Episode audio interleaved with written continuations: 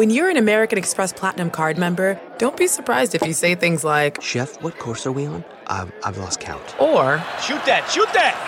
and even, Checkout's not until 4, so. because the American Express Platinum Card offers access to exclusive reservations at renowned restaurants, elevated experiences at live events, and 4 p.m. late checkout at fine hotels and resorts booked through Amex Travel. That's the powerful backing of American Express. See how to elevate your experiences at americanexpress.com slash with Amex. Terms apply. Angie has made it easier than ever to connect with skilled professionals to get all your home projects done well. Just bring them your project online or with the Angie app and answer a few questions. With Angie, you can book instantly at an upfront price or request and compare quotes from multiple pros so you can find the best price for your project. So the next time you have a home project, just Angie that and start getting the most out of your home. Download the free Angie mobile app today or visit Angie.com. That's A N G I.com.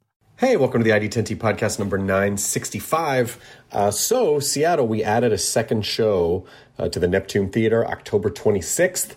There's a, an early show and a late show now. Tickets just went on sale today. They're available at uh, Ticketmaster.com, or you can probably navigate to there through the Neptune Theater's website.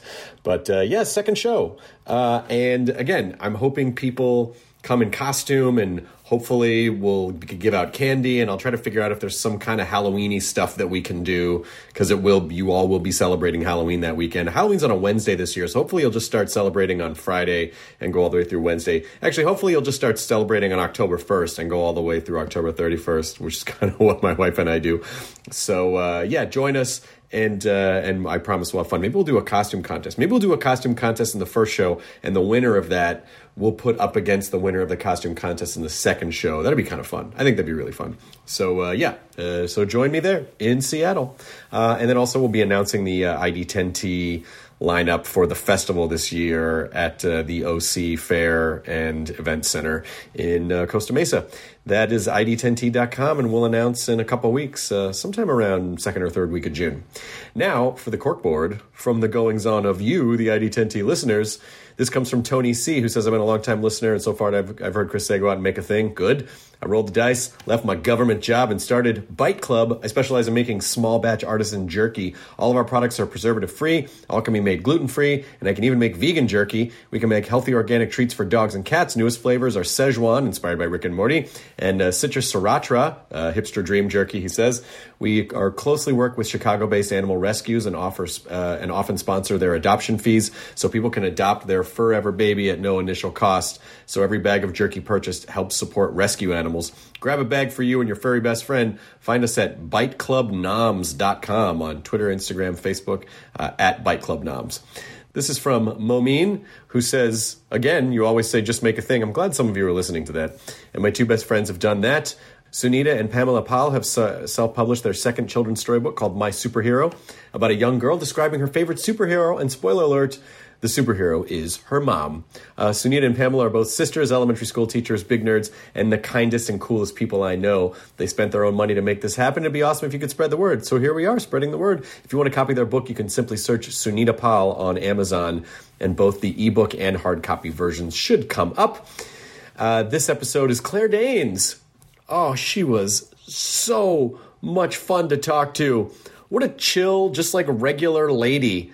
Um, and definitely someone that I feel like my wife and I could go antiquing with she and her husband uh, because uh, we like uh, we like old stuff. It turns out we both like old stuff. Still doing the podcast out of my house until the new studio is built, so um, people get to catch a glimpse of all the all the fun, weird, museumy pieces we have. She is promoting Claire's promoting her new movie, A Kid Like Jake, which is in theaters now. You should go watch it. It was directed by Silas Howard, uh, and Jim Parsons was in it as well. Uh, so, A Kid Like Jake, go see it support Claire Danes, support Silas, support Jim Parsons. Oh, one thing I forgot to bring up in the podcast is that uh, Claire Danes were in a, and I were in a movie together, sort of a little movie called uh, Terminator 3 Rise of the Machines. Claire Danes had a Claire Danes had a part in that movie and I but I feel like I played the pivotal role of engineer number 2 because really the film wouldn't have had this drive that it had if I hadn't said that all of the computer systems are down So I'm just saying I had a very important role in this movie. Uh, but uh, and I totally forgot to bring it up. Although what was I have said? Hey, I was in T3, and then she would have been like, "Good for you," and I would have been like, "Okay, um, um, uh, moving on." But anyway, she was fantastic. So here is Claire Danes on episode 965 of the ID10T podcast. And now, Katie, please roll the machines. Initiating ID10T protocol.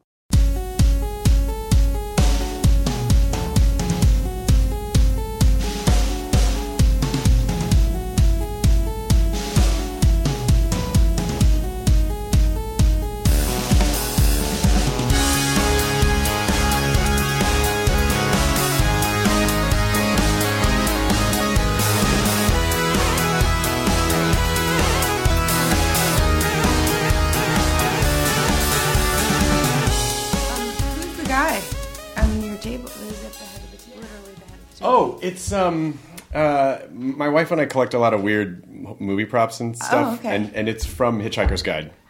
It was built by the Henson Creature Shop. Oh, amazing. So it was in the the one with Sam Rockwell. I wouldn't close that; it gets real hot. Oh, okay. It the oxygen will just disappear from the room. Totally. Um, yeah, so I just I just I just got him, and so I have to. He just needs some repairs. So there's a shop that'll like. oh, cool. Where where do you put them? Everywhere? Well, downstairs is really kind of the It's like a gallery. it it, it, it kind of it's like the TV room, Right. But there's all sorts of movie props and weird stuff down horror movie props and stuff. Did you both share this, this We did. preoccupation? Yes, yes, we did. It's why you are together. yeah, I know. Yeah. It's funny because people online all the time, like when I'll post stuff, they'll go, "Oh, I bet your wife loves that." And I'm like, she likes this stuff too. Like Yeah, this yeah, yeah. idea that Do you have slightly different tastes? no, Yeah. we the, the the sort of the delineation is that she tends to collect more horror movie props. Oh, really? And I tend to collect more Disney sci-fi and comedy props. okay. So I have stuff from like Spaceballs and Three Right. Amigos and Back to the Future Yeah, yeah, and Doctor. Who Oh, and that's cool. she has original Gremlins and original What are their sources? Where do you find your stuff? mostly auctions. Right. Yeah, right. that- like the auction business now is insane because of the internet. Uh-huh. So there's a different entertainment auction every week, or it's like this was from Ghostbusters and this was from this Right, thing, and this right, is, right. and so yeah. It's fun. So that's sort of what that's what nerds do when they make money. They just buy Yeah. weird Yeah. movie props from things that they liked when they were kids. Yes. Do you collect anything? I I because Homeland um, moves around constantly. I have to set up, uh, you know, residences. Of course. Um, every other second, it feels like. So I've gotten in the habit of homemaking, and um, and that has become. Um, yeah, so I think that's my that's my go-to. I, I, but I'm running out of stuff to buy. I mean, yeah. So any excuse. What's your number one like? When I go to a new place, I have to have this one thing so I feel like I'm in control of my space. It depends on the place. It depends on the place. But I love getting assignments from friends. Like if they're moving, I get very excited. Like give me a project. Find tell me what kind of rug to find. oh, that's great. Yeah. Um, or I don't know anything. But yeah, but cherish eBay. Cherish is Etsy, great. uh, First dibs, overpriced, but you can bargain. Yes, thank you. Yeah, overpriced. But, you, but people don't know that you can negotiate. You Yeah. can negotiate, but then also, but it's weird because for okay, here we go. Because the you know everything, almost everything in our house is antique, Right. So a lot of it came from First Dibs, and First Dibs used to be a lot easier. Uh Uh-huh, yeah. And then it scaled. Yeah, yeah. And I think they sort of realized, like, oh, we should really be a part of this whole process. So you can't exchange contact information with vendors. You have to oh, deal with them Oh, through right. First Dibs by their terms Yeah. of service. I don't appreciate that. No, because especially if you're trying to deal with shipping and the person in Switzerland, Yeah. and they won't. It's like, oh, we Yeah. can't help you on shipping because we have to use First Right, Dibs' right. system, and it's this much, and it'll take six weeks. and Yeah, so- no, it's a yeah. drag. It's a drag. It's turned me off of the first dibs a little bit.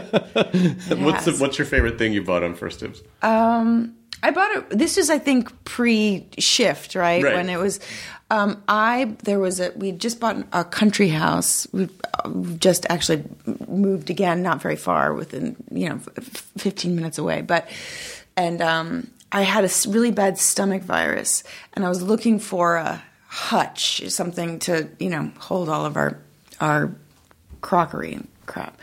And um, and I was obsessively going through all of the hutches there, and I would like take breaks to go vomit, and I'd return to the couch and just scroll through and then vomit. But I did find You found a hutch. perfect hutch, which doesn't have a place in our, our new home. That was that was disappointing, but um, that was it was just the it was so right and uh, and I, I guess I get a perverse thrill from buying things sight unseen, you know. And is it is it or is it not gonna work in situ? you It's know? a safe risk to take. I guess You know, it's a- uh, it depends on how much the goddamn thing is. But, Antique but roulette. yeah, is yeah. it going to work? Yeah, is it not going to work? You know, you don't ever know. Yeah. So, But I but I think there's also a premium. I think it's probably more expensive on that site because they they're the vendors are probably paying some sort of a premium. Yes. I'm assuming they're paying some sort of a premium. Yeah. But I see stuff on there. They're like, is this old door really worth twelve thousand dollars? I'm not. I'm not hundred percent sure. Yeah.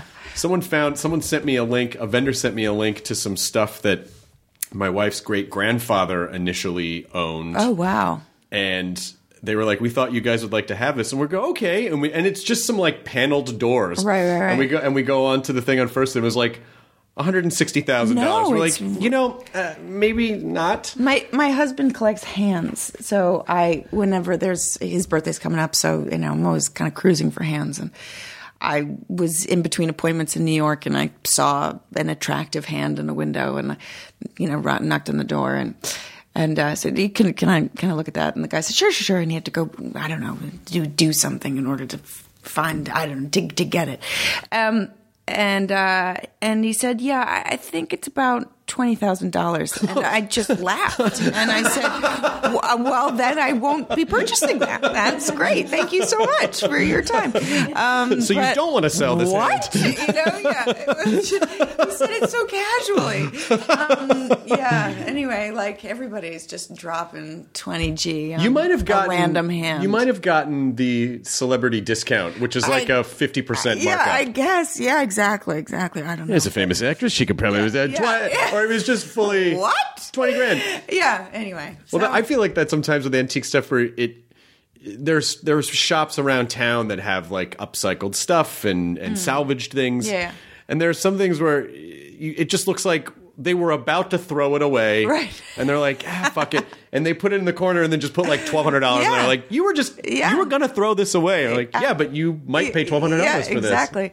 We live. Uh, our country house is near a, a city in New York called Hudson, which is pretty groovy. And they have a there's a, a Warren Street's a, you know, a strip of antique stores, and it's a hub for that kind of thing. So it's fun to just cruise. And and we have a dear friend who has a store on the strip, and so we have kind of you know this inn. We have a, a, a, a we've gotten to know everybody over the years. We've been there for a decade now, but it's fun. It's it's such an insular world, and they all just trade to each other. Oh, yeah. it's it's a re, there's a reality show in there that I would very much watch, but Do you ever I might be alone. You might no. I, I think a lot of Yeah, people yeah, would. yeah. I mean, if people watch the HGTV stuff, Yeah. which you know my wife and I do, Yes. I would watch an Antiques Roadshow. There's no reason there on paper. There's no reason that show should have been a massive hit. Right. Of just watching like That's true, that's true. Of just watching old people go. Yeah. My grandmother gave me this tea kettle. we human beings like crap. We like crap. We like collecting things. It's a material world. We are material girls. But don't you? Huge points for your Yeah. Madonna reference. Well, yes. But do you ever walk into one of those antique shops and you just see like a little old lady sitting back there, just you know, kind of she's got like her little tea, she's got like her little coffee thing, and then like a newspaper, whatever. And you go, I get it. I completely could see the sim- the beauty, the beautiful simplicity of just because it doesn't really matter if you sell anything. It's like this is just her little space to go to every day. Yeah. Her life is clean, simple. I, I totally I totally relate to that. And our our friend Ben, who I was just talking about, um, he uh, it's so fun to go to his house because it's just you know he's always circulating the the crap, and uh, you know he's it's his house is just a storage facility for Oh, that's great. the stuff he's selling, and it's it's fun. It's like a wonderland in there. Where did you get that thing? Know. Anyway, Well, yeah. that's what's great about it, though, is that like rather than buying pre-made furniture, everything has a story. Yeah. And even if you don't know the story, you know that if it's been around for a long time, it has a story. Yeah. And then you are adding, I mean, like all this weird old stuff that we have, I think like we're just. We're basically just caretaking it for now. Absolutely. And in the stream of time, Yeah. it, will, it will pass on to someone else, whether or not, you know, we have kids and give it to them or they'll it'll just dissipate. For sure. And and we are just taking care of this stuff for Yeah. now. And I kind of I kind of It- like that yeah. it's it's not ours forever. Totally. Do you have a place that was that way or did you make it that way? We well, it's I grew up in a loft in Soho. Got it. And my dad is a um, was a photographer originally, but was a contractor for the majority of my life, and um, so he was always building things. And he worked with a couple. Um, Joan and Harry, who uh, you know professionally, and they were kind of family friends. And then I was a kid actor and kind of made a load of cash, and so bought a loft when I was eighteen, and that was you know there was nothing in it. I had moved to LA when I was 14 and with always with the intention of moving back to New York. And when I moved back, I I don't know. I, I guess I was just trying to recreate the home that I had grown up in.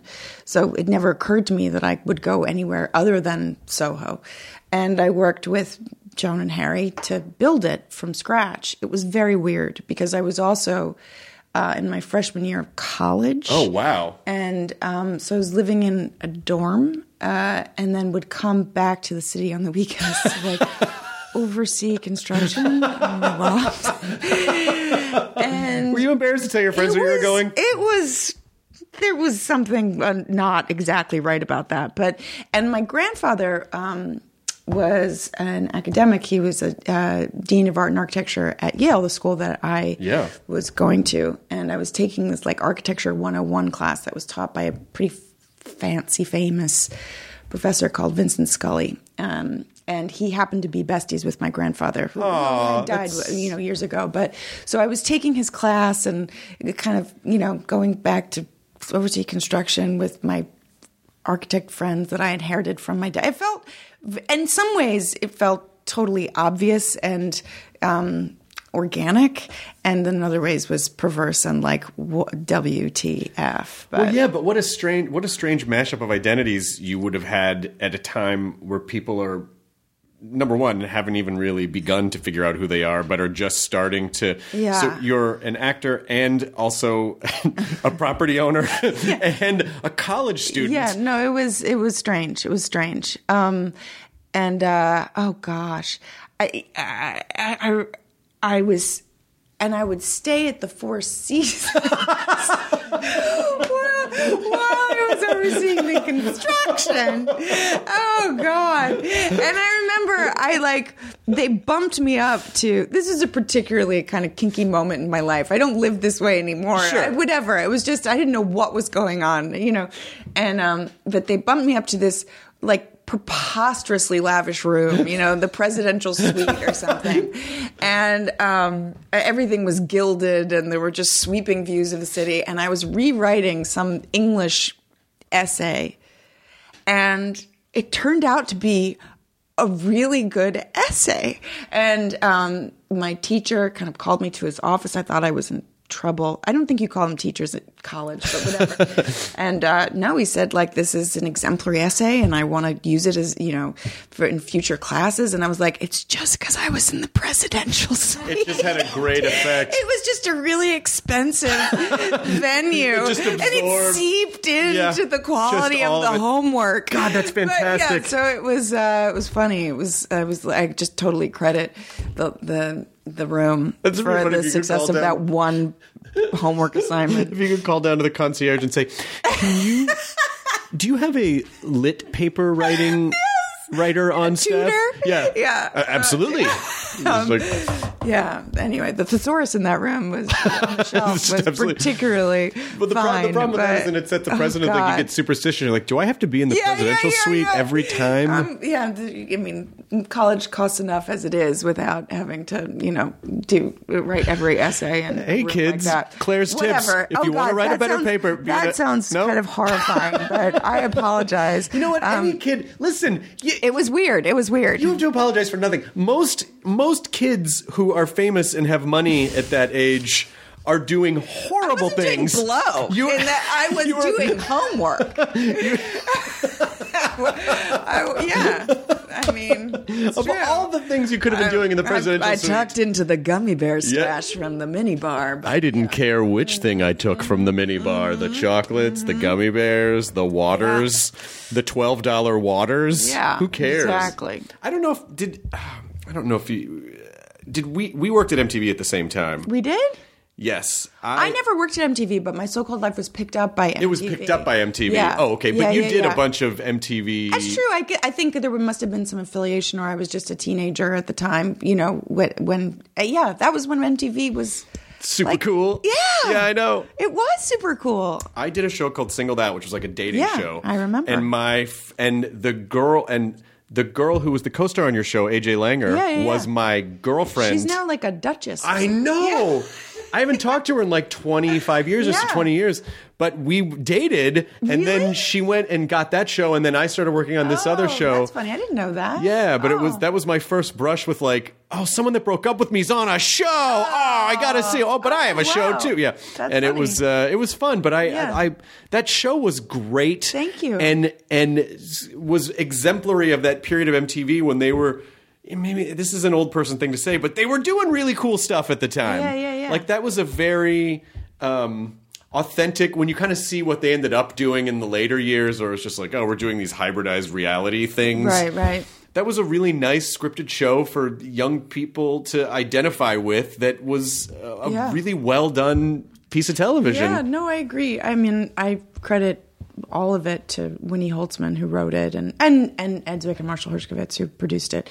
Um, they had done thirtysomething, and they pretty amazing sensibility. But yeah, no, it was really uh, kind of rare. I think it still feels kind of rare, and it's had a, a, an incredible afterlife. It keeps kind of circulating, and Yeah. um, I, I, you know, I guess there are like 30 and 40 year olds now who had grown up with it who are showing it to their, they're now 15 year olds. And so it, it, it, it continues to, I don't know, it lives on, which is great. That's nice to Yeah. hear because sometimes when you watch stuff when you're younger and you're like, this thing's the best ever, and you watch it again, you're like, oh, I don't know. No, this it is holds. it. I But think that it holds, holds up. I think it holds up. Um, no, it was. I'm still really close with Winnie, who wrote it, and uh, she's like my fairy godmother, and and a lot of the cast members and stuff. So yeah, it was. It was very lucky that that was my first gig. I'm actually surprised that it hasn't that it hasn't that it hasn't come up to reboot it in some way or continue the story or Right. I think there's been that character would have Talk could have it. a kid by now that's in school. Oh yeah. Oh yeah. I'm sure she does in an alternate universe universe somewhere. But um, yeah, no, I don't.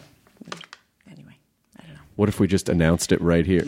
You know what I found in our culture is that if you just say things mm-hmm. are true, it you don't have to really back it up with That's, any. that's been the case in the last year and a half. You can just say whatever you yeah, want. no, it doesn't matter. It's all it's, up for grabs. It doesn't. Literally, Jesus, pussies and and fact. um, yeah, Yeah, that's. I mean, there's that's an album title Yeah. or a book title yeah, or something. Something, you know. How did you? And I, I, I, I never want this question to sound uh, obnoxious when I ask it, but how did you grow up in the business the way that you did, and you know, writing an essay in the presidential suite, Uh-huh. and then just turn out to be like a, just like a normal, regular, like n- nice person? Like, Oh. like it's just maintain. Like what? How does a how does a young person navigate that world and still stay grounded? I guess is the better way to ask Um, it. I really, I mean, I think my parents probably have everything to do with that. Um, and uh, yeah, I don't know. I mean, I guess I got a little bit dizzy for a minute when I, I had to stop acting for a, a while, and college kind of afforded me that chance because I didn't really go to high school. I was tutored and was just starting to kind of feel strange. Um, and uh, I needed to reset a little bit and kind of, I don't know, figure out who I was um, without playing another character and, you know, with the pressure of carrying a huge project and all the responsibility that entails. And, and also to just kind of hang out with people my own age. Uh, Right. Um, which is pretty crucial. And I, the last time I was in school was in like junior high, which is just a nightmare, right? So, um, I was I was a little bit phobic of girls because I the, the last time I had really any experience with them, they were at their peak like of of vulgarness Sure. and and like evilness um, and i didn't kind of you know evolve through that with them in real time you know because everybody kind of softens and becomes more human Sure. over the course of high school i think and but so um, yeah, I needed to go back to college to realize that that that that was like a developmental phase, and that was just not the truth about all girls and women. Right. Um, so that was really important, and um, um, I don't know, but yeah, I think I think my my parents just. I, mean, I I I grew up, as I said, in New York and danced as a kid and really loved that. But, you know, I, I was really clear that I wanted to act and it just came out of freaking nowhere. I mean, my parents were tolerant of that, you know, more than that. I mean, as I said, they had been artists, so they understood what it was to have creative Yeah. urges and things. And they were, were, had, you know, um, wanted to kind of support me in my pursuit of that, but nobody knew what it actually meant or what it might lead to or anything. Um, you know, my brother played basketball. I did this, and um, and it just kind of collected momentum. But it was really self-driven and and motivated, and I, you know, found this junior high school for performing arts and went to it and met other kids who were acting professionally and um, kind of got a sense of what one would have to do in order to like make that happen for real. And got a headshot and sent them out to agents and you know and then there was like traction you know it's and I think my parents everybody was just sort of bewildered. I mean, they they weren't going to I mean they I, I was clearly I clearly loved it and they didn't want to you know harsh my mellow. Um, but they, nobody could have envisioned that it would result you know in like this um, in doing homework in the presidential presidential suite or whatever.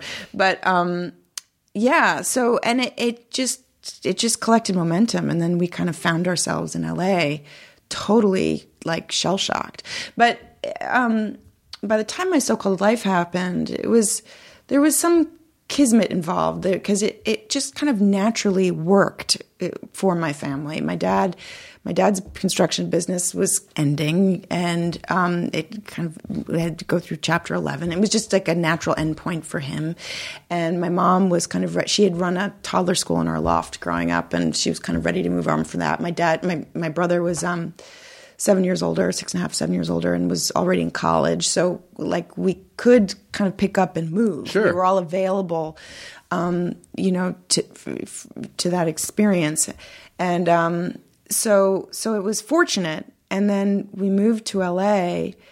Literally the day after that massive earthquake. oh yeah, I was here for that. Yeah. Oh, yeah. And it was wild because like that was just so apt of a metaphor for how we felt in general, you know. And but then the earth was literally shaking. Oh, yeah. because there were all these aftershocks. It was a weird way to arrive. Um, anyway, but so we were all just kind of like, huh? Um, and uh yeah. And then you know my parents were really protective of me. They were always on set. They always made sure i had a tutor. It was a given that i would go to college. I mean i think there was no resistance from me and that it was just clear that that was going to happen. And uh i don't know. Uh, they're they're great. I mean, they as I said, I dragged them out here and they stayed. So I I live with them when I'm out here. They have they live in Santa Monica and there's a yurt in the backyard. That's nice. And it's so great. My parents like drove me to Soul Cycle this morning. Oh, and my that's dad so picked sweet. me up. that's Um, so- yeah, I'm 39 years old. you still should have been like, drop me off over there. I don't want to, not in front of everyone. drop me off over there. I'll get out over there. But like, what? what kind of reality is this? Um, so who knew? Uh, yeah, uh, it's, That's so sweet, It's though. very sweet, Oh, and it's, so lucky, I'm though. so lucky. I really know how lucky I am. But I can't believe that it. coming out here the day after the earthquake, I think would have made most New Yorkers go, "Oh no, no, fuck this place!" Like because Yeah. it's because when you haven't experienced an earthquake before, Right. You don't. Re- I mean, and every area has its own kind of its natural disaster monster, whether it's tornadoes Yeah. or hurricanes or. Well, we didn't have a choice. I mean, Yeah. Oh, we were contractually obligated had to to- stay had to- wherever the hell we were. Got it, got it. they were filming. Um, but yeah, no, I, but we didn't. We didn't have the presence of mind to reject anything at that point. We were like, uh, you know, we were just so overwhelmed by, the, you know, this this huge shift. Um, and uh, yeah, so. And you probably, you know, listen, it was a great time to just get free furniture that people were throwing out on the curb. Yeah, yeah. Well, in, in, New- in New York? No, Oh, here. here, here. Yeah, yeah, yeah, yeah, 'cause stuff- Um, yeah, I guess so. I don't, I don't, I don't know. But um, anyway, Do you, you have a child now? I do. How yeah. old? And I, uh, he's five and a half, and I'm, I'm pregnant. I'm What? Yeah, I'm like, yeah. Congratulations. Thanks, Yeah, and my my third trimester and everything. Like, oh I'm, my gosh. I'm like hella pregnant. I honestly wouldn't have. Yeah, I swear. it's, uh, it's all here. Yeah. that's pretty incredible. Yeah. And so do you know. no, I'm not carrying in my calf. I'm not one of those women. Um, uh, no, I was Not a calf into my baby? stomach. It It's right in the stomach? so stupid. That's Uh, where it goes? Yeah, yeah. Um, So the traditional place.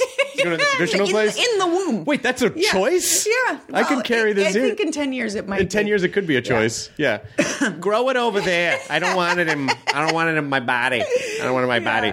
If it can happen, the Kardashians will figure out Yeah. how to like grow a baby on a tree. Oh, she had placenta accreta. What is She that? had to. I think that's why. Well, she. Well, anyway, I, I know too much about this. I didn't even We know. We all know too much. I didn't even know that. I didn't even know. I.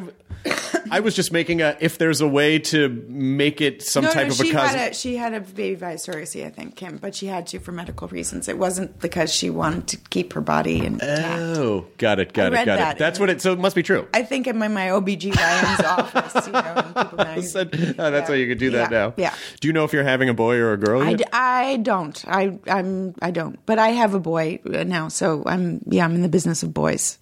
Um, I'm surrounded by penises. That's what- already. so I'm ready for more. Taken out of context, that might yeah, read no, no, weird. No, no, I know. Even my dog, you know, is a boy. So That's fantastic. Um, yeah, yeah, we talk so about I talk about this with my wife all the time because Yeah. she's like, I just want it. Her sister has three little girls, all like under like five and under. It was just like boom, Uh-huh. Right, boom, boom, right, right. and uh, and she's like, I just want to have girls, and I'm like, fine, but. She says they're so sweet when they're young, and I go, yeah, but they get tricky like Yeah. 13 to 18. She's like, yeah, but boys destroy everything. I go, I know, but they only do that until about 13. Right, right, right. yeah, I don't know. I think I think it's just it's the whole thing is outrageously wild and, and weird, uh, and you just like it does none of it makes any sense. I try to explain, you know, because obviously I'm pregnant. and We had to tell Cyrus, our son, how that worked and stuff, but it doesn't. I don't buy it. No, not on board? What? What? No, surely per- that's not what happens. um, and surely there's not another human being growing inside of me right now and kicking me. Like, what? Um, it is so sci-fi and so incomprehensible and so, in, yeah, amazing. But boy, girl, I mean, it, the whole thing just blows my mind anyway. I and I'm just excited to meet whoever this like freak is going to be. It's funny that it's so easy to carry the anxiety of like, oh my god, I don't know if, if I can have a kid. Well, then what would happen? Like, you know, people have been having kids for Yeah, a really long long time. time. Yeah. In in periods of like in eras, you know, like during the dark ages, where people Yeah. really probably Yeah. statistically shouldn't have No, thrived. that's that's the other kind of paradox, and it's it's the most ordinary phenomenon, and it is just it is it, you know uh, surreal and mind bending and It's so funny. Yeah, we. I, I I realized really way more recently than I should have, but just uh, when talking to my wife about having kids and kind of going, I don't know, it feels like everything's going to change. And I go, wait a minute, neither one of us drink. We never go out anywhere. Right. What? Right. Really is gonna, you know, like it's yeah, not- it, it does change. It does change. I mean, it breaks everything wide open. yeah. Yeah.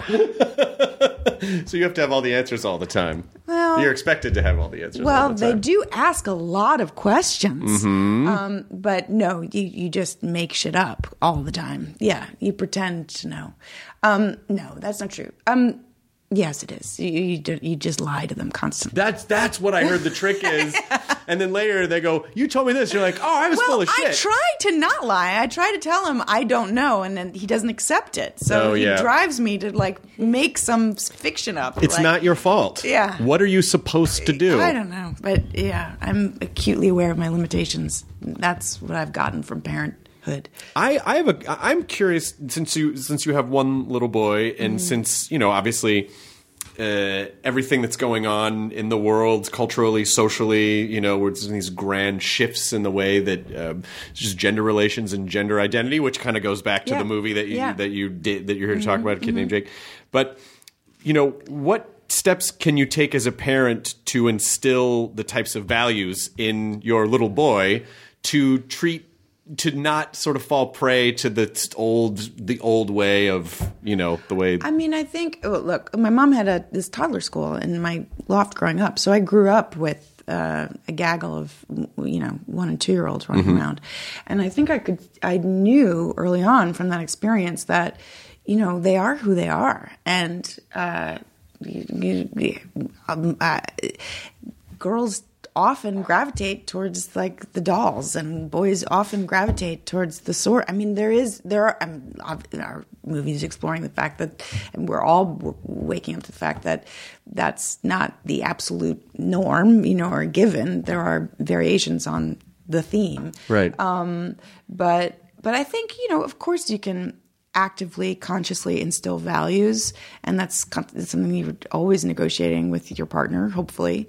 But the fact is, is that they are they are just modeling the behavior that you can't be that aware of. I mean, they just take everything in. they just do, and um, it's it's uh, you just have to kind of live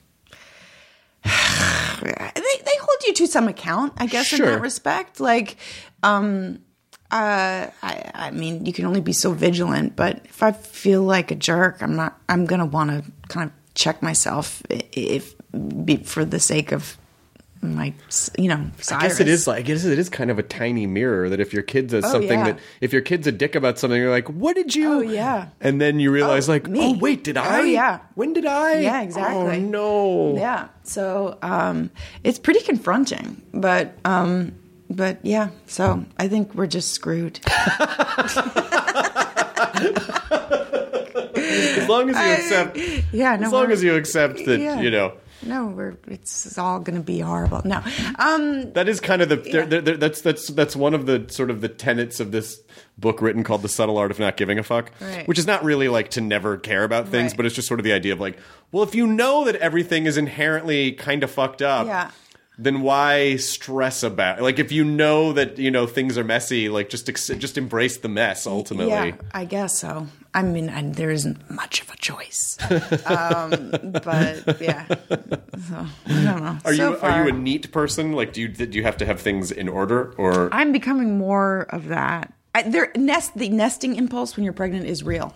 Um, that is a thing, um, and uh, as I said, I'm constantly kind of moving around, and we bought a place in the village about five years ago, and um, the renovations have just ended. Um, head into microphone. Um, so uh, while I was on location this last season of Homeland, all of the you know construction workers hauled their gear out, and so I was able to kind of fully claim the house, and I hired professional organizers. nice. And that's where I want to spend all of my pennies.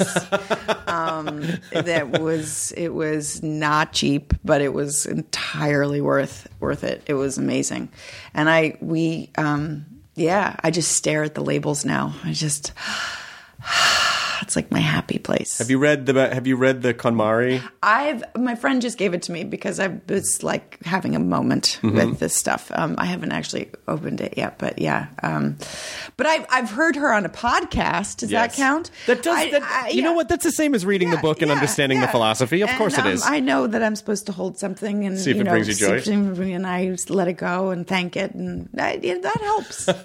so I've appropriated that without having had actually read the literature.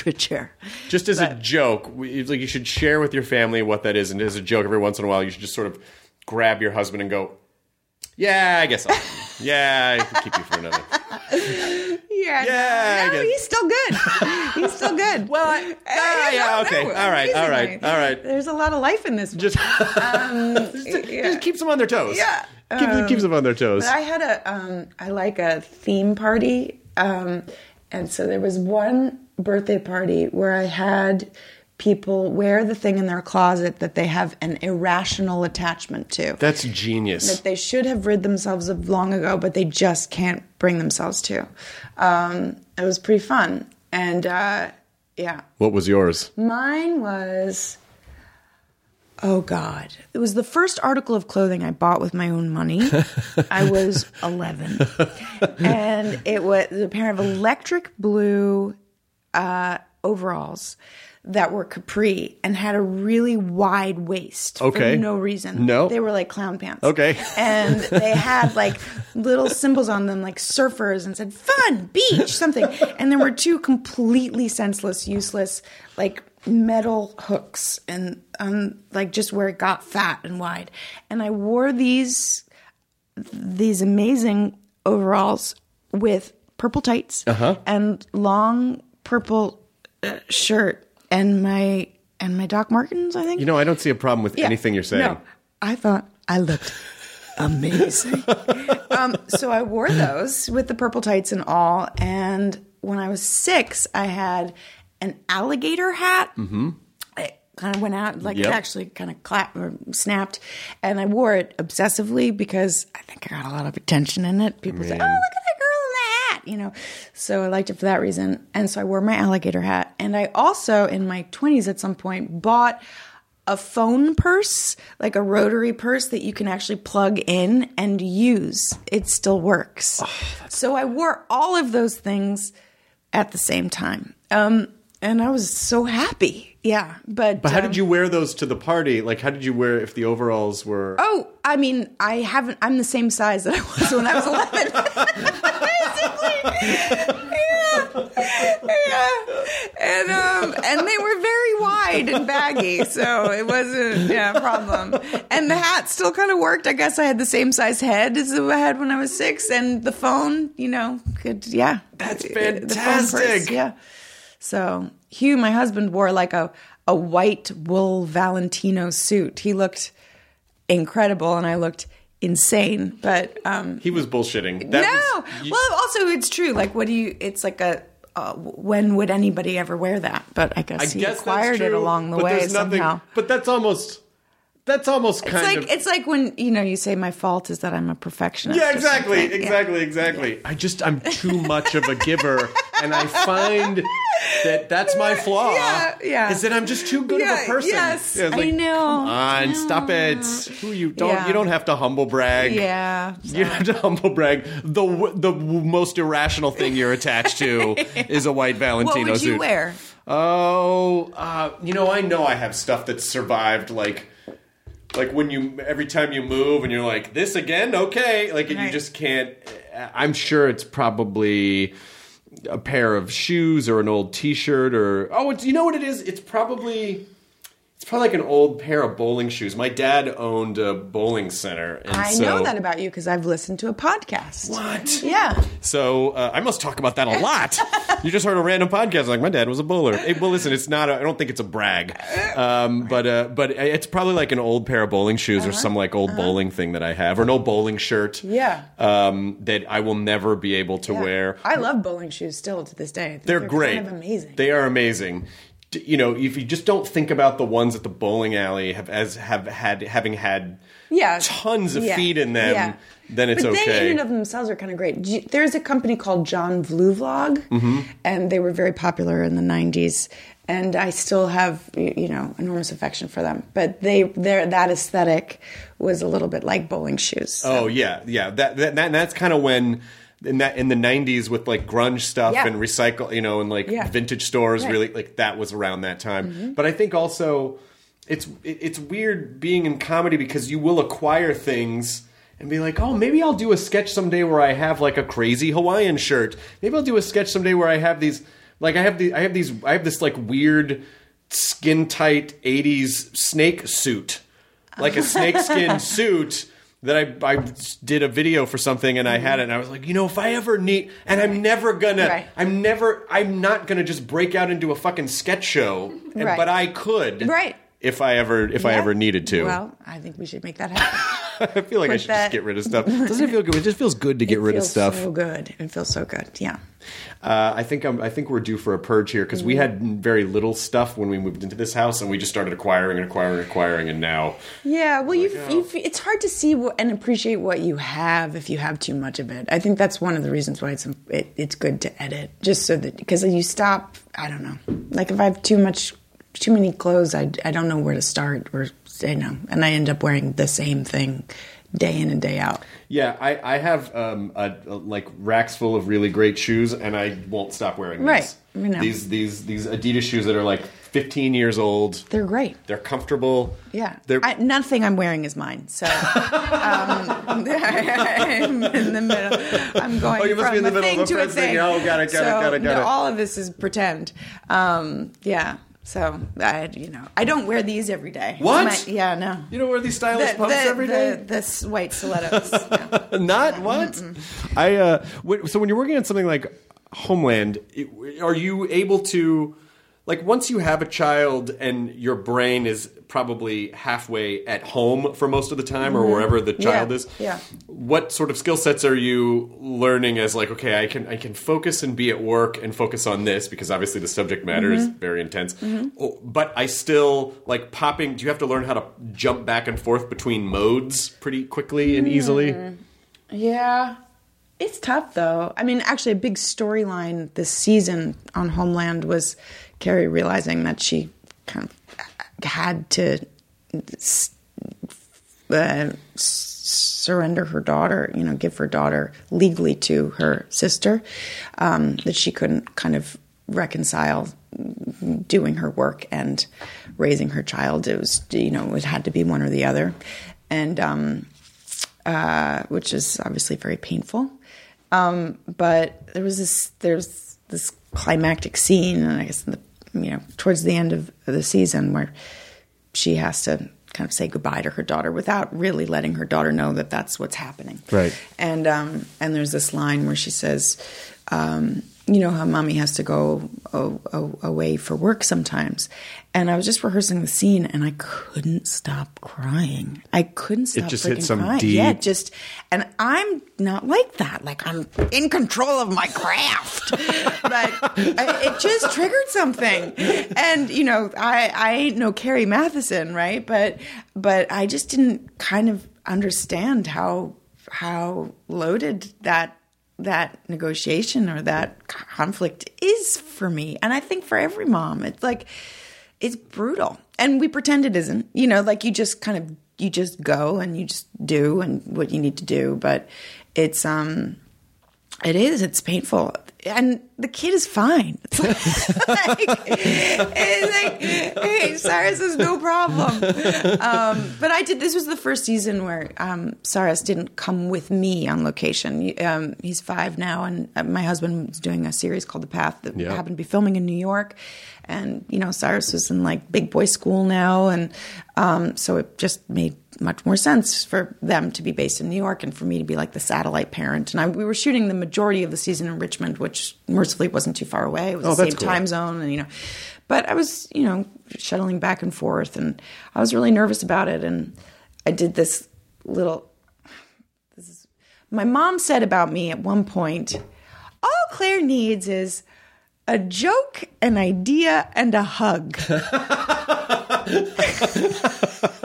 Just in life? yes. You need a joke, you need an idea, you need to be inspired by something, and then I'll hug it a out. hug, right?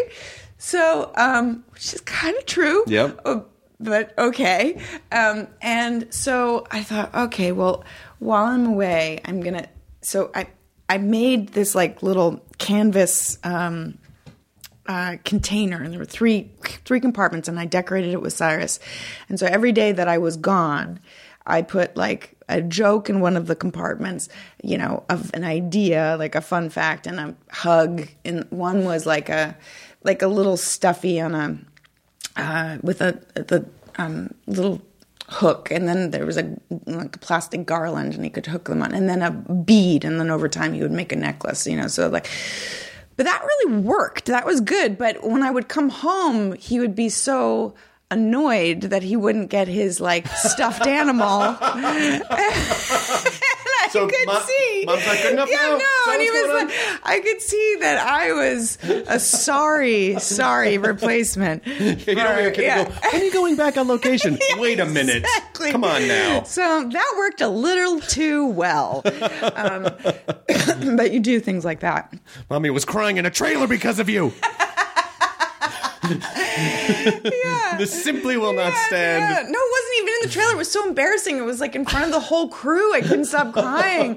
And then Amy, who who played my sister, you know, another mom in actual life, and you know, and then she went, and we were like dominoes, you know, and we could, it took a while to kind of get a grip. But yeah, no. But meanwhile, Cyrus is totally fine, Totally and- fine. and just wants his stuffed animal. And so, yeah, so the path is the is Michelle Monaghan's Yeah, and Aaron right, Paul that's and right. like uh, two Yeah. other really nice people. yeah, yeah, yeah, good gang. It's nice. It's nice to it's nice when you see other nice people doing well. I'm like, "Oh, you're making your thing and you're nice and you got a good family and everyone's cool." Like that yeah, always, that always makes true, me happy. Actually, that's that's true. There, everybody in that, that the show is no more. It's not continuing. Sadly, they had they had a really good time with it, but um, but you know, it's fine. But yes, no, it was a good a good uh, a good little community, and everybody was pretty well adjusted. Yeah, Shockingly, playing people who were not not not, so well adjusted. Not at all. Yeah, that happens a lot where you see people. There's like you you know, if someone's a dick on a show, and then you you meet him, and you kind of have this weird little. You know, we we're all we're just animals, so Right. you're a little predisposed to be like, but that, and you meet them, and they're like the nicest person in the world. Fuck, why are you so nice in person? yeah, You could you could have been a dick, and it would have been fine. yeah. Well, you know, we all have our moments. But it, well, that's what's scary is that if you have um if you have a human moment at the wrong time, that can instantly just. Yeah. def- and, you, and you spend a lot of time. You might spend a lot of time going, no, no, no, I was just Right. I, I didn't sleep, and I Yeah. was really stressed, Yeah, yeah, and I yeah, wasn't. yeah. And people like, nope, fuck you. Yeah, but I think, you know, the range of human moments is important to define. Yeah. Like, it's one thing to be a little short tempered or something, it's another thing to, like, send out a hateful, racist text. Oh yeah, yeah, yeah, yeah, yeah. That's that's not what I was referring yeah, to. yeah, yeah, yeah. you know, it's, yeah. I was talking about Yeah. in my mind. What I was talking about is I was tra- my friends harassed me a lot because we were tra- we were traveling to Portland and there's a bakery there and they have like my favorite ham and cheese croissant thing and we were just there for a day and I'm like we got to go there as soon as we land in Portland. I went there and they didn't have it. And I was like, but I came all the way here. That's And I- really annoying. So I think about like if someone had captured that moment, Right, right, like, right, right, that guy's a fucking Yeah. dick. Yeah. They're like, yes, I Right, was being yeah, a dick, right. but I Yes. understand I was also stressed and tired, and yeah. that's what I was thinking of. I was not. Uh, I was not thinking about. the No, other- I was just, the thi- you know, I was just trying to excuse myself. like, well, at least I didn't do that. Sorry. But the, uh, we should. I'll probably talk about a kid named Jake for a, for a minute Sure. because it's um it's a beautiful movie, and Jim Parsons is Isn't just he- the sweetest. He's the sweetest and so crazy talented, man. He is a really like he's a seriously gifted actor. yeah, he is. Um, Yeah. It's and he's so technically proficient and uh dexterous, Mm-hmm. you know, um like he's kind of virtuosic with like the rhythm of language and, and timing. I mean, he's done some comedy in his day. Yeah. But he's really so soulful too, and that combination is just uh really kind of extraordinary. So I had the best time working with him. And he's a love bug. Like he's such a, I mean, he's can be you know an asshole too in the most charming way.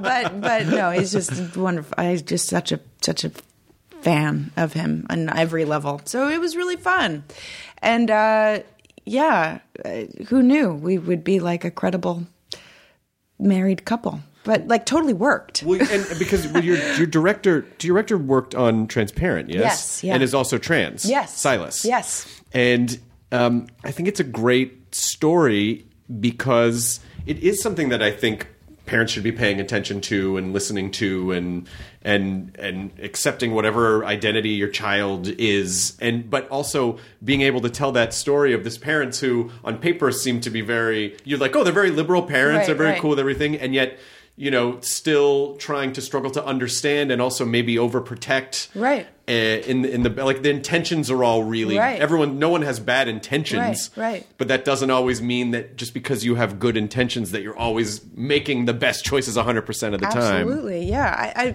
I mean, I think yes, there's a lot about the movie that's really topical and timely, and we're thinking seriously about gender and you know how it works, and we're all kind of reimagining that as a cult, you know, and um, in our culture right now, which is a huge undertaking and a beautiful one, and I'm so glad for it. But yeah, it all seemed to happen very quickly, and I think we're all searching for the right language and the right way of kind of making sense of this this huge shift in consciousness, right? Right. That that we could you know be born as a boy and identify as a girl. Like that's a radical idea that we're assimilating pretty quick quickly. Um, so yeah so it's about that but it's really kind of just a portrait of a family and a marriage. And it's called a kid like jake but it's really not so much about the kid. It's really about everybody around the kid particularly the parents. And i, recognize being a mom of a four or five year old that it's a it's a it's a big seminal moment in that that per, little person is becoming kind of an individual and individuated and autonomous on a different level. And they're entering the world and your little bubble little uh, you know has kind of been burst open it's like a I, I, I think of it as like an exit from eden kind of thing Right. and i think they just start feeling self-conscious about you know suddenly like their child is getting labeled and evaluated and But yeah, other uh, kids can be so mean because there's just that automatic tribalism instinct Yes. of like, I'm superior and you're them and I'm us and we're. It, it just it's it happens so early. until suddenly you're kind of in relationship to society, you know, and um, and institutions, and you know, and other kids who might be mean or something, you know. So, and I think um, they both are kind of taking that in and experiencing that in different ways, and they're a little out of sync with each other. Um, uh, Jim and my character, and and it's I, I, I it it there's conflict and discord, and and it just made sense. And I think you know that thing that could make that child vulnerable. In this case, happens to be gender related, but it could be anything. You Sure. Know? And I think we all see the vulnerability in our child and have a moment where we go, no, you know, um, and try to run interference and realize that we can't exactly. Um, so I don't know. I just I, I thought it was it's really beautifully written and the dialogue just feels so real and relatable and it was fun to play and it was fun to play with my friend Jim. That's great. Well, I thought you guys did a great job, and I thought Silas did a wonderful job. And it's, Yeah, it's really, it's really, it's it's really fantastic. I I have a, an animation studio. My partner, my business partner, is trans, and, Oh, I, and I oh. adore and I adore her for so many reasons. But I said to her one day, I said, you know, the thing that I and I, I said, I hope this doesn't come off as, as condescending or arrogant, but I said, the thing that I love about the trans community so much is that it's hard enough just as a person figuring out who you are and establishing your identity. It's hard enough with that. Right. But then on top of that, if you, you know, the fact that you were able to make a choice that you know is not going to be an easy road Right. and you make that choice anyway, Right. like it's it's one of those things when I talk about it, I almost get really Yeah, emotional about it because I just feel like it's hard enough. It's just hard enough without Yeah. having to to uh, pile on the idea of gender identity and the idea of like what people's stupid prejudices are and Yeah. that sort of thing. So it's you know, but to come at it from the the standpoint of the parents, where you know your kid, you have to let them fall in Mm-hmm. at times to learn. But then at a certain point, you're like, oh, but that's a little too much. Like that, Right, right. that type of Right. that the type of vitriol that you can face from other because that's a little too much. So Yeah. then, what do you do? Yeah, yeah. I don't know. I mean, uh, was so funny. Like the just before I got the script, I was at the playground with my son, and um, and my husband and I were sitting on the bench watching him play, and there were there was another child, short hair and glasses, but a big tutu, and I said, I think it's just a really tomboyish girl. And then that that child and uh, her brother seemed to come over. We had our dog Ouija with us, so you know, a magnet. so they came over to talk to the dog, and and I was making conversation. And I said, "Are you brother and sister?" And um, there was a long pause, and uh, finally, the kid with the tutu said, "Yeah, we're brother and sister." And then later, it became clear that well, their dad came over and sat next to us, and so we were talking to their dad, and he was gay, and he said, "No, that's my son," and um, and he is adamant about wearing dresses and tutus, and uh, he's going off to kindergarten in a week. Um, and I, actually, the school that I happen I happen to go to kindergarten, at, you know, PS three, and um, and I'm not going to let him wear the the, the dresses when he goes to school because I don't want to expose him to, you know, to to hurt. Basically, said, look, I'm gay, but I grew up in a very different time, and I just don't know what I don't know how to do this. Like I don't know how to respond to this. And then my publicist's sister happens to teach at that school. And then I got like feedback later. And so that little boy is going to school and there's Tutu Tuesdays. Oh, where Oh, that's wears it. great. And it's like fine, you know? So they've all figured it out. And um, you know, none, no, none of the kids care, you know, but, but it was just so interesting. It was like this experience just dropped out of the sky, you know, it was the, the, the, the, yeah, the kismet was kind of You were wild. tuned in- I was so, into. I guess so. And then I got this script and I was like, wow, that is so, I really was just thinking about exactly that. Um, uh, literally two days ago. So I think that's I think that's amazing, and, Yeah. and my wife and I have talked about this before. Like we just whatever our kid wants to do or be, we're happy with. The only thing I wouldn't be tolerant of is if my kid wanted to play sports because I don't understand sports. But outside of that, But it's interesting, and I think why this this movie is kind of great. What you, you started the conversation talking about is, you know, it's one thing to, you know, be liberal and tolerant, you know, and and it's another to be presented with this reality, um, you know, in in such a direct way, and to be ha- to be raising a kid who might be experiencing this, you know, and, and maybe those those that ideology doesn't line up with your natural impulses, you know, and I think that's okay. I mean, it's okay to be scared initially because, of course, and actually Silas was great great about this. You know, he was eh, very sympathetic towards these characters who were a little rigid and defensive and reactionary initially. and did he want that? Like, Well, was he that wanted sort of to. his- He wanted to portray it in a way. You know, like he was not condemning of that response. You know, he had like real compassion for that response, which relaxed me as an actor who's going to be playing that. You Yeah. know, um, and it was so kind of generous of him and like gracious of him, but.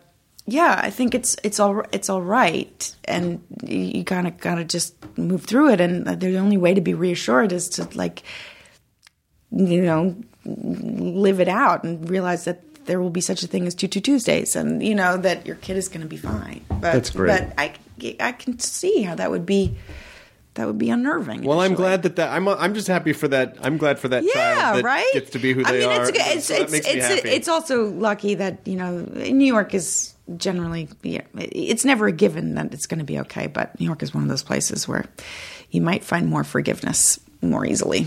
Well, um, I think we're.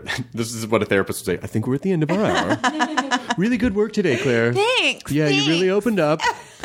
um, let's try to not uh, spend too much time in the presidential suite. I'm not sure it's healthy. Right. That's not where your success lies. No, it lies you in the are yurt. responsible. It lies in the yurt. Oh my god, the Yeah. perfect, the Yeah. presidential suite Yeah. of the yurt. Yeah. I gotta be honest, I just don't, I- the yurt's great. My reports just, they're just not as good. I don't know what to say. The yurt's great. The yurt's great. It's like, you know, if the yurt could have the presidential suite in it. Right, right. Is that okay? Yeah. Can I be yurt? Can I be a presidential yurt? It's a pretty good yurt. It's like the presidential suite of of, yurts. of yurts. Yeah. Yeah, So, that's fantastic. yeah. So just put the gummy bears my in own there. Yurt's horn, but The easy with the yurt tooting. But uh, what, is, is, when does is, is it out? A kid, kid named Jake is it out it's yet? It's coming out soon. I think it comes out tomorrow in New York and then other places like within the week. June first. June 1st, tomorrow, right? Mm-hmm. Yeah, I got it think that's is it tomorrow? Yeah. It's June already? God damn it, how does that happen? Well, you have like six hours left of May. Enjoy. what am I gonna do?